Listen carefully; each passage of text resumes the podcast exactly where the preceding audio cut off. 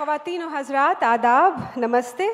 और मेरे लिए आज ये बड़ी बाईस फ़ख्र बात है and I think I speak for a lot of people when I say this कि शबाना आज़मी साहिबा और जावेद अख्तर साहब हमारे साथ हैं, हमसे मुखातिब हैं और हमसे रूबरू हैं।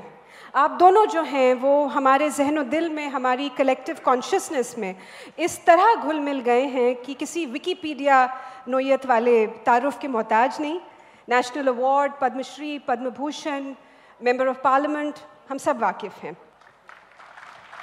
जी पहला सवाल जो है उसमें मैं शबाना साहिबा से मुखातिब हूँ। आपके वालिद कैफ़ी आज़मी जी ही was he was a card holding member of the party आपकी तरबियत में, परवरिश में अपब्रिंगिंग में एक समाजवादी सोशलिस्ट सोच रही है। तो वो बीज जो बचपन में बोए गए, जो बीज बचपन में बोए गए, उनके आगे जाके कैसे असरात मुरतब हुए?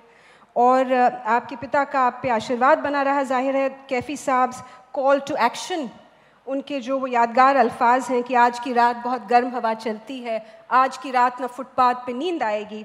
सब उठो, मैं भी उठूँ, तुम भी उठो, तुम भी उठो, कोई खिड़की इसी दीवार में खुल जाएगी। सो शबाना साहिबा how did your childhood your father's worldview shape your personal politics?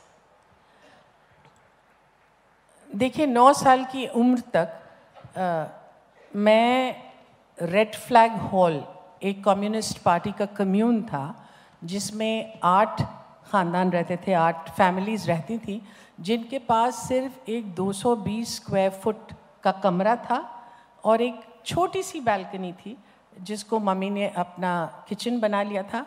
आठ फैमिलीज़ के पास सिर्फ़ एक बाथरूम था और एक टॉयलेट था। तो कम्यून जैसा सिचुएशन वहाँ था। लेकिन उसमें जो लोग रहते थे, अली सरदार जाफरी, कैफ़ी आज़मी, मुनीश नारायण सक्सेना, सावन कुमार, बहुत सारे इस तरह के बहुत बड़े लोग उसमें रहते थे।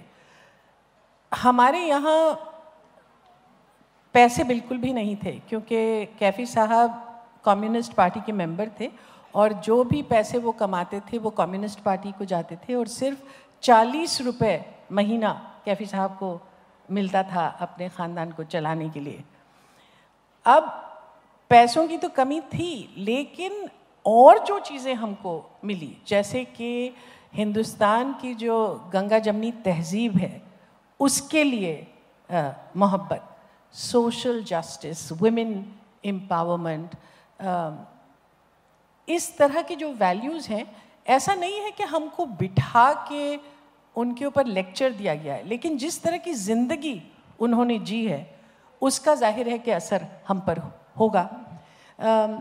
कैफ़ी साहब और मेरी वालदा शौकत कैफ़ी का ये मानना था कि कला को एक सामाजिक बदलाव के लिए एक मींस की तरह इस्तेमाल करना चाहिए। एज अ सोशल चेंज जो ट्रेडिशनल रोल्स हैं मियाँ बीवी के वो वहाँ नहीं थे। क्योंकि मम्मी काम करती थी थिएटर में तो अब्बा मेरे बाल भी बनाते थे मुझे तैयार भी करते थे मुझे स्कूल भी आ, ले जाते थे। और आ, इस तरह के जो ट्रेडिशनल हस्बैंड वाइफ रिलेशंस हैं वो वहाँ नहीं थे। जो था वो एक बहुत healthy love for life and love for art वहाँ था that's how I grow up that is the secret of your ज़िंदा दिल्ली जी जी, जी. जी.